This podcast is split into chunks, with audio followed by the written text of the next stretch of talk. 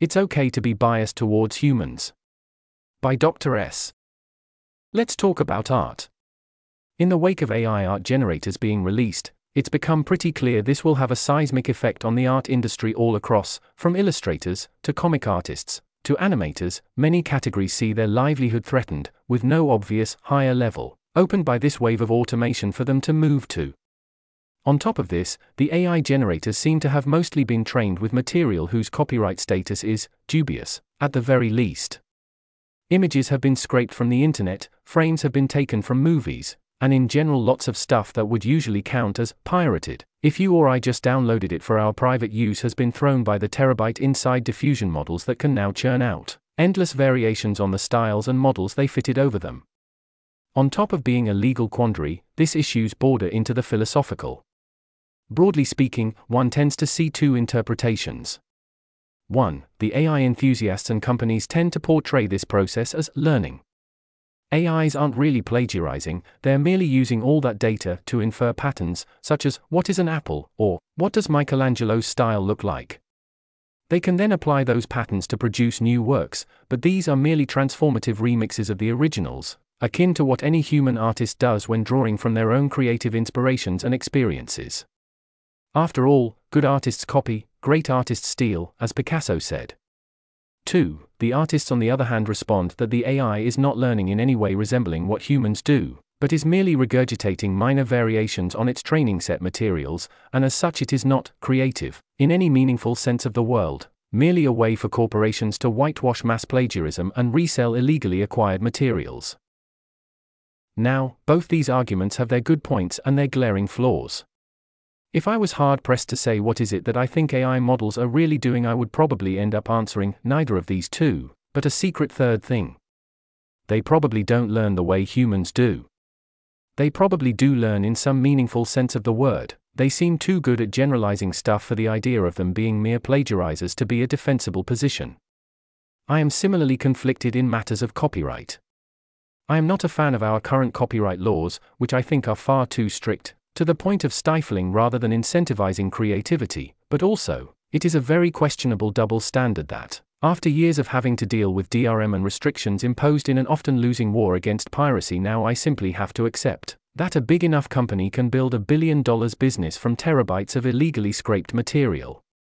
None of these things, however, I believe, cut at the heart of the problem.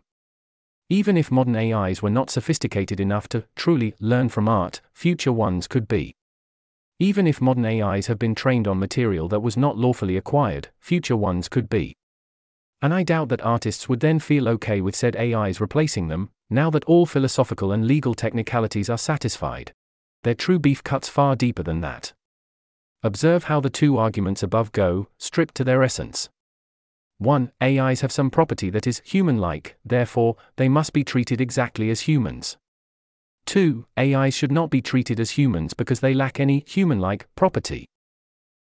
The thing to note is that argument 1, A, hence B, sets the tone.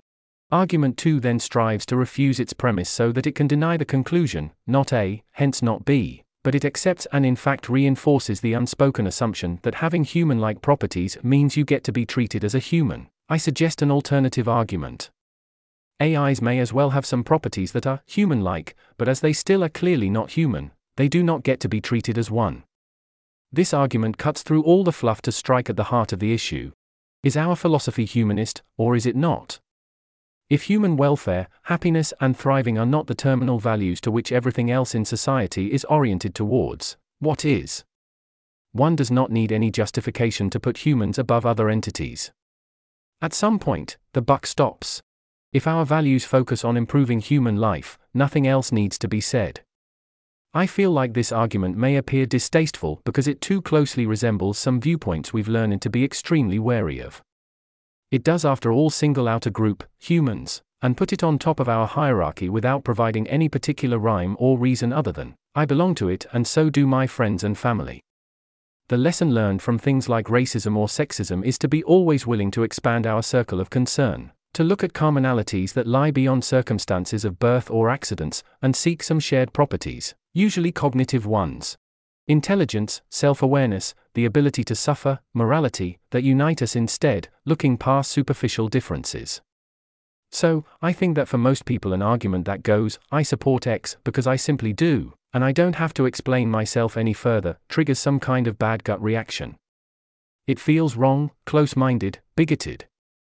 Always we seek a lower layer, a more fundamental, simple, elegant principle to invoke in our defense of X, a sort of grand unified theory of moral worth. This tendency to search for simpler and simpler principles risks, ironically, to be turned against us in the age of AI. One should make their theory of moral worth as simple as possible, but not any simpler. Racism and sexism are bad because they diminish the dignity of other humans, I reserve the right to not give a rat's ass about the rights of an AI just because its cognitive processes have some passing resemblance to my own. Let's talk about life. When it comes to the possibility of the advent of some kind of AI superintelligence, all sorts of takes exist on the topic. Some people think it can't happen, some people think it won't be as big of a deal as it sounds. Some people think it'll kill us all and that's bad, and some people think it'll kill us all and that's perfectly fine. Many of the typical arguments can be heard in this Richard Sutton video. If AI is even better at being smart and knowledgeable than us, then why shouldn't we simply bow out and let it take over, the way a parent knows when to leave room to their children?